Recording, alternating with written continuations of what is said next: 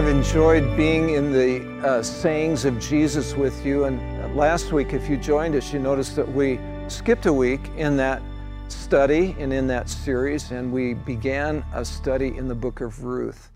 And today, I'd like to conclude that with you. Um, the book of Ruth is one of the best stories in the Bible. And so I'd, I'd love to share it with you again. It was something that we shared a few months ago, but um, it's a powerful story. And here's the conclusion. I hope you enjoy it. Our stories today um, are so negative and always include a lot of things that are dark and, and uh, evil and sinful. And this is a story that is totally pure and yet true. Ruth chapter 1 is where we'll begin today.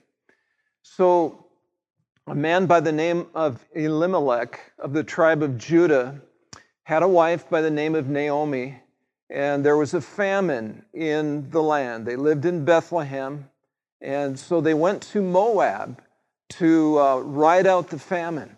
Moab was a, a, a country east of Israel. Uh, they were the Moabites were sort of related, but um, they had they were not worshippers of God, and uh, they had a, a, a, difficult past with Israel, and so there was not necessarily good blood. But at this time, there was peace, and they were able to live there for a time, and so they did. They lived there, and uh, during the time that they were there, they gave birth to a couple of sons by the name of Mahlon and Chilion. And then Elimelech dies. Naomi is a widow. Widowhood at that period of time was not a good thing, unless maybe you had sons who could look out for you. And she did. She had a couple of sons. They married Moabite women. One of the daughters in law, uh, her name was Orpah, and the other was Ruth. Ruth is our main character. Now, what happened during that time in Moab is that not only did her husband die, but both of her sons died as well. So here's Naomi with two daughters in law, three widows, um, trying to do life together. She hears that in Judah the famine is done, and so she decides to leave and go back home. They're on the road back to Judah probably a trek of 50 to 60 miles.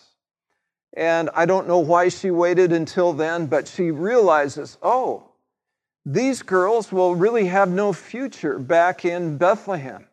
I, it would be better for them if they would go back to their own land of Moab, to their parents' homes, and find husbands and rear families and have a secure future there. And so she tries to encourage them to go back. And Orpah is convinced. After some tears, she leaves. But Ruth says, No, I'm not going back. She says, Where you go, I'm going to go. Where you stay, I'll stay. Your people will be my people. Your God will be my God. That was an important one. And where you die, I will die. And there I will be buried. And so she, she makes this astounding commitment to her mother in law. And really, there was no future for her in going back with Naomi. There was, uh, Naomi had no more sons. There was no guarantee of anything for her.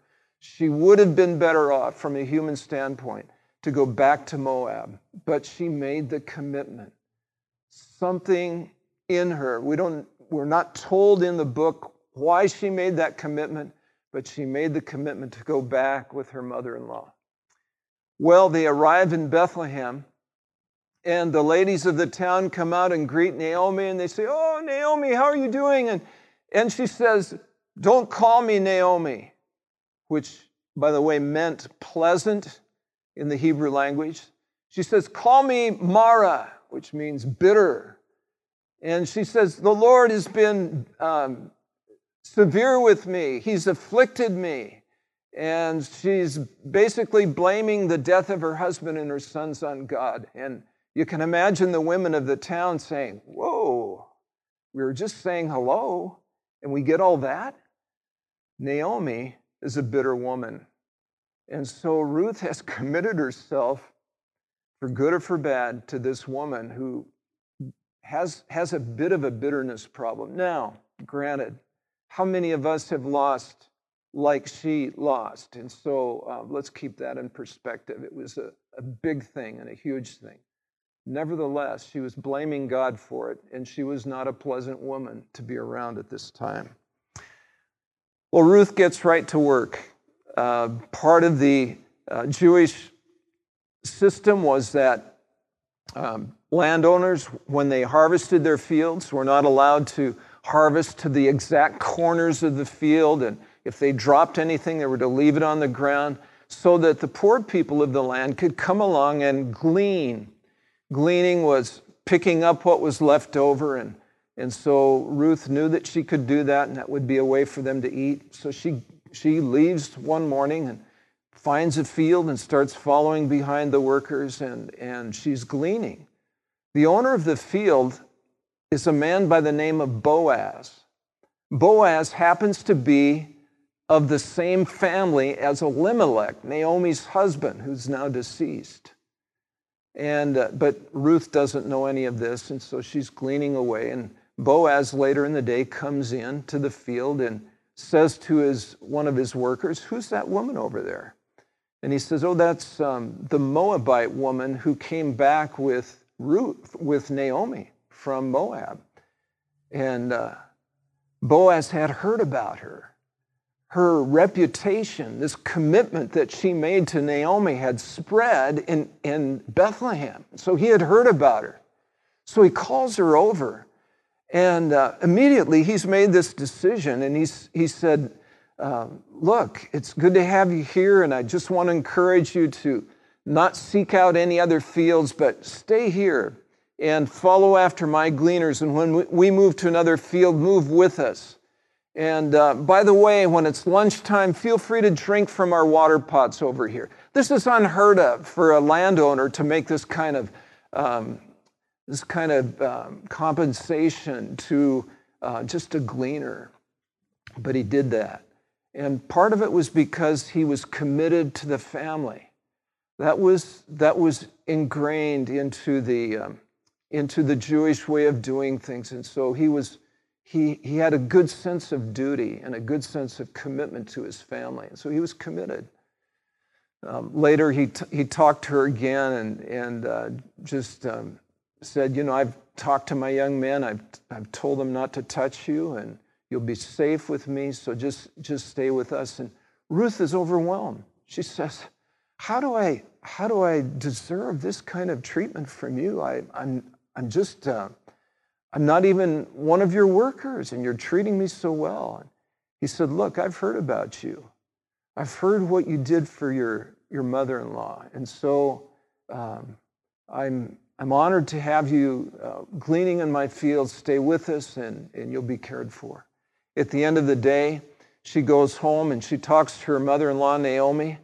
She, she says, Boy, had a good day today. And she had gleaned about 30 pounds of grain. And uh, she, Naomi says, Well, whose field were you in? And she said, Boaz. And Naomi makes this statement that uh, he has not stopped being kind, not only to the living, but to the dead. In other words, she said he was blessing our family. He was blessing his dead relative, Elimelech, by blessing you. And so, um, in providing for her, he was, he was blessing his, his relative, Elimelech.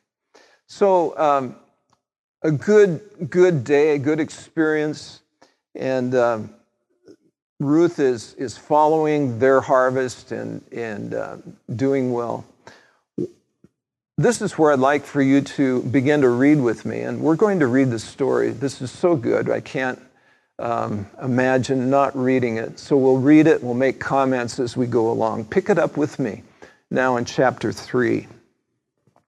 One day, Ruth's mother in law, Naomi, said to her, My daughter, I must find a home for you, where you will be well provided for. Now, Boaz, with whose women you have worked, is a relative of ours. Tonight he will be winnowing barley on the threshing floor. Wash, put on perfume, and get dressed in your best clothes. Then go down to the threshing floor. but don't let him know you are there until he has finished eating and drinking.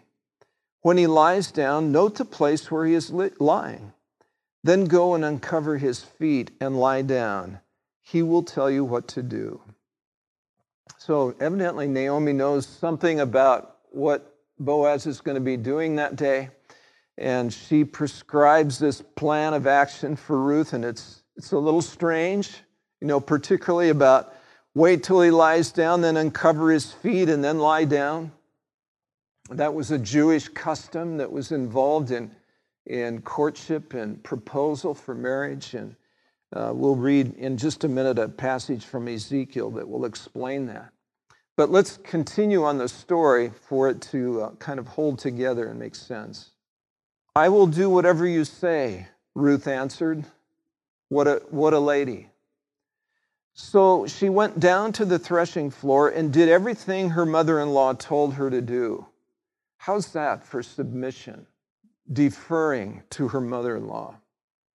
When Boaz had finished eating and drinking and was in good spirits, he went over to lie down at the far end of the grain pile. Ruth approached quietly, uncovered his feet, and lay down. Evidently, he, he was asleep. In the middle of the night, something startled the man. He turned, and there was a woman lying at his feet. Can you imagine sleeping? Um, and you wake up in the middle of the night, and boom, here's somebody lying at your feet. This is, and he felt like he was alone. He had, he had stayed there to keep guard over his, his grain that had been uh, threshed. And so he says, Who are you? I am your servant Ruth she said. Spread the corner of your garment over me, since you are a guardian redeemer of our family. I'd like to take you to Ezekiel 16 8. You can see in the passage that um, the prophet is speaking um, from on the behalf of God, and he's speaking to the city of Jerusalem. And he's saying basically that Jerusalem at one point was like a young person that had come of age, and he was like um, a bridegroom. And he noticed that she was um, old enough to make love and to be a wife. And so he spread the corner of his garment over Jerusalem. Um, and then he made a commitment to her and became betrothed to her. And so um, in Ezekiel, which was written sometime after Ruth, um, you have this custom being referred to. Let's not spend a lot more time on that right now, but we'll go on in our reading. So pick it up with me in verse 10. When Ruth says, Spread the corner of your garment over me, since you are a guardian redeemer of our family, she is making a proposal of marriage to him.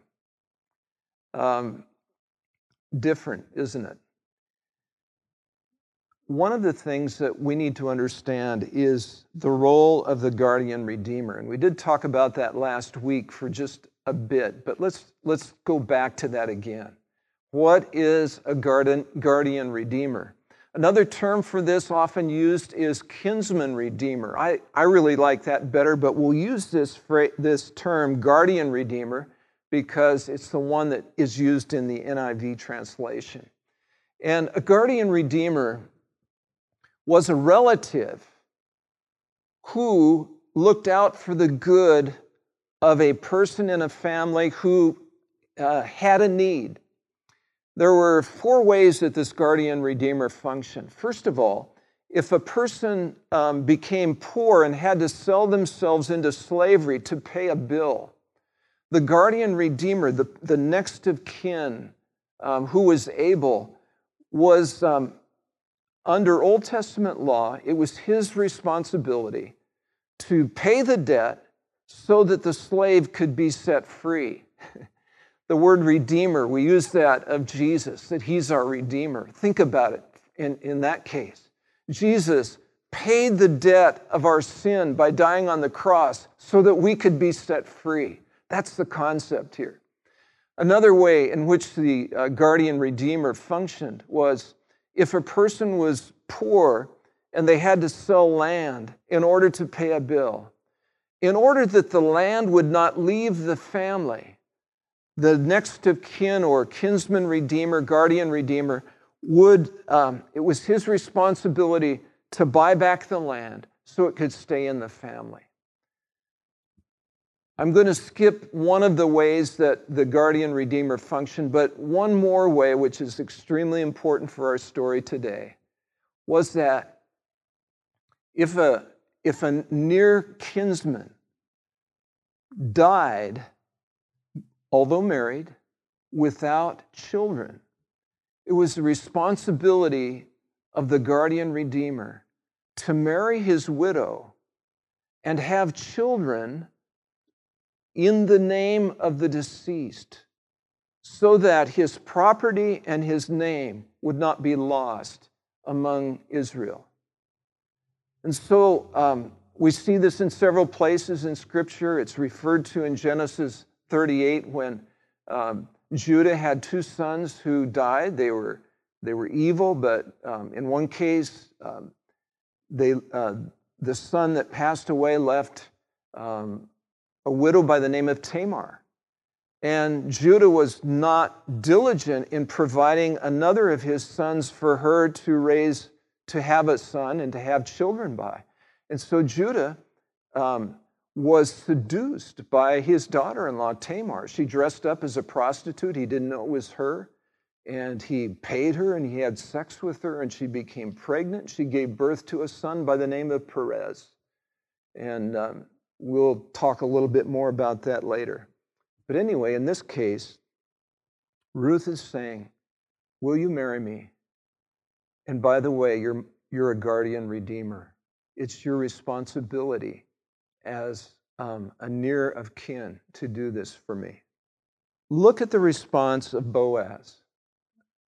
We, um, we are so, as we read the story of Ruth, I, and I'm sure you, we're so impressed with Ruth. I have to say, I'm equally as impressed with Boaz. What a man of integrity, of generosity, of moral character, of all that is good. Look at how he responds to Ruth after she proposes to him. The Lord bless you, my daughter, he replied. This kindness is greater than that which you showed earlier. Okay, now initially when I read that, I thought, is, is he talking about her kindness to him? Like, what did she do for him? No, he's referring to her kindness towards Naomi by sticking with her when she had an opportunity to leave and go back to Moab. Why would this be an even greater kindness? Because not only was she committed to being with Naomi and helping her in her old age, but she was committed to Naomi having offspring. And by those offspring, being able then to have property and to have the name of her sons and her husband not pass away in Israel. See, by her proposing to Boaz, a next of kin, if she and Boaz had a son, that son then would become the heir of all of Elimelech's property. His property wouldn't go away, even though Boaz had bought it back. And the name of that son would not be the name of Boaz, but he would be named um, in the family of Elimelech. And his name then would have um, standing from that point on. So she cared not only about Naomi, but she cared about her dead husband and her dead father in law and preserving the name of the family. So, Ruth, the, the levels of her commitment go deep. And Boaz sees this and he, he just says, I'm just amazed. I'm amazed at your kindness towards this family. You have not run after the younger men, which, whether rich or poor, he's, he's making it clear to us in the story that, that he's older. And so, um, you know, the natural tendency would be for her to want to marry someone her own age. And she didn't do that. She basically proposed to an older man who could make, who could become a guardian redeemer, preserve the family line, preserve the family property. And uh, what, a, what an amazing woman. Let's keep reading. And now, my daughter, don't be afraid. I will do for you all you ask. All the people of my town know that you were a woman of noble character. Although it is true that I am a guardian redeemer of our family, there is another who is more closely related than I. Stay here for the night, and in the morning, if he wants to do his duty as your guardian redeemer, good. Let him redeem you. But if he is not willing, as surely as the Lord lives, I will do it. Lie here until morning. So she lay at his feet until morning, but got up before anyone could be recognized. And he said, No one must know that a woman came to the threshing floor. He's concerned about their reputation, and um, rightly so, because both are people of impeccable integrity. He also said, Bring me the shawl you are wearing and hold it out. When she did so, he poured into it six measures of barley and placed the bundle on her. Then he went back to town. When Ruth came to her mother in law, Naomi asked, How did it go, my daughter? She's anxious. Wouldn't you be if you were her mother in law? She told her everything that Boaz had done for her and added, He gave me this, these six measures of barley, saying, Don't go back to your mother in law empty handed. Then Naomi said, Wait, my daughter, until you find out what happens, for the man will not rest until the matter is settled today. She knew about Boaz too. She knew about his character and the kind of man that he was. Let's keep reading. Meanwhile, Boaz went up to the town gate and sat down there just as the guardian redeemer he had mentioned came along. Boaz said, Come over here, my friend, and sit down. And so he went over and sat down. See, just to refresh our memory from what we've read, there was a near kin person than Boaz. He was next in line, but there was a person who was closer kin that would have this responsibility. And he had to clear things with him first before he could purchase uh, property and fulfill the marriage with, with Ruth. Boaz took 10 of the elders of the town and said, Sit here. And they did so. Then he said to the guardian redeemer, Naomi, who has come back from Moab, is selling the piece of land that belonged to our relative Elimelech. I thought I should bring the matter to your attention and suggest that you buy it in the presence of these seated here and in the presence of the elders of my people. If you will redeem it, do so. But if you will not, tell me, so I will know. For no one has the right to do it except you, and I am next in line. I will redeem it, he said. Then Boaz said, On the day you buy the land from Naomi, and let me just pause here for a minute. Evidently, Naomi is uh, selling the land to be able to eat. Um, she doesn't have money, and so she's selling this land that belonged to her husband. And um, Ruth has made the, the appeal um, to Boaz to protect that by becoming her guardian redeemer. Then Boaz said, verse 5, on the day that you buy the land from Naomi, you also acquire Ruth the Moabite, the dead man's widow, in order to maintain the name of the dead with his property.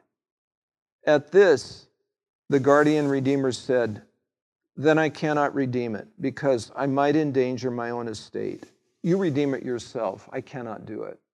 We don't know for sure the reason why this would endanger his estate. There's uh, two or three possibilities. I'm, uh, in the sake, for the sake of our time today, um, I'm not going to go into all of those, but it's possible that if this guardian redeemer had um, gone through with this and married Ruth and had a son, and this son was the final heir of him when he passed away, that all of his estate would go to this heir uh, to this son that he had by Ruth, who was really viewed as Elimelech's son. So all of his estate would pass over to Elimelech. And uh, that was a concern to him. And so, you know, that could have been the reason. And like I said, there's a couple more, but let's not go into those right now.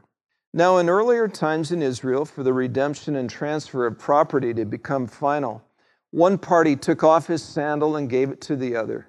This was the method of legalizing transactions in Israel. So the guardian redeemer said to Boaz, Buy it yourself. And he removed his sandal. Then Boaz announced to the elders and all the people, Today you are witnesses that I have bought from Naomi all the property of Elimelech, Kilion, and Mahlon. I have also acquired Ruth the Moabite, Mahlon's widow, widow, as my wife, in order to maintain the name of the dead with his property, so that his name will not disappear from among his family or from his hometown. Today you are witnesses. Then the elders and all the people at the gate said, We are witnesses. May the Lord make the woman who is coming into your home like Rachel and Leah, who together built up the family of Israel. May you have standing in Ephrathah and be famous in Bethlehem. Through the offspring the Lord gives you by this young woman, may your family be like that of Perez, whom Tamar bore to Judah. And we talked about that just a little bit earlier. So Boaz took Ruth, and she became his wife. When he made love to her, the Lord enabled her to conceive, and she gave birth to a son. The woman said to Naomi, Praise be to the Lord, who this day has not left you without a guardian redeemer. May he become famous throughout Israel. He will renew your life and sustain you in your old age. For your daughter in law, who loves you and is better to you than seven sons, has given him birth. What a beautiful statement from the women of the town of Bethlehem. And let's pause for just a minute. So the marriage has gone through. Boaz, her guardian redeemer, has purchased the property, saved the property for Naomi and for her family, and has married Ruth in the process. And she has, and Ruth and Boaz have given birth to a son. Let's read what Naomi now says. Then Naomi took the child in her arms and cared for him. The women living there said, Naomi has a son. And they named him Obed. He was the father of Jesse, the father of David. Whoa. Did you hear that? This son that was born to Boaz and Ruth was the grandfather of David. What if Ruth had been selfish as she left Moab and decided, yes, it really is better for me to go back to Moab and get a husband where I can be sure that that might happen among my own people. But she, she gave up all that was secure. She gave up her best option to be committed to an older woman who was just going to die. Something in her spirit said to her, This is the right thing to do, and she did it. And because she did it, all of this happened. And even when she went back to Bethlehem, as Boaz said to her, he said, You haven't gone after the young men, which would be the normal thing for you to do. You, you proposed to me an older man so that your mother in law could be cared for, so that her property could be cared for, so that a son could be raised up in their name, in the name of Elimelech. So here's a self sacrificing woman who lays down her life for someone else. And what happens? God has a greater purpose in this whole thing. Now, from Ruth's vantage point, when she passed away, I'm sure she knew nothing of this. She knew that she had a son by the name of Obed, and that was it. And that God had blessed her with an, a wonderful man as a husband, though older. There is no man finer than Boaz in the Bible. I'd stack him up against anyone. A, a man of integrity and character. And so God blessed her in that way, and she was cared for in her life, but she didn't know the rest of the story. The rest of the story is that God had selected a man by the name of David to rule his nation, and that David would become the ancestor of Mary and Joseph, mother and stepfather of Jesus. Ask yourself the question what if Ruth had acted selfishly and not did what she did in this case? We would not have a David. What if Boaz had been selfish like the other guardian redeemer and had not been willing to sacrifice and put at risk his own estate? We would not have a David. What are the things that God has asked you to do that involve self sacrifice, that involve flying beneath the radar, doing something less than best for yourself, but maybe better for someone else? We may never know this side of heaven, but I believe God is doing things like this in every one of us who um, obey Him and follow Him and put Him and others first.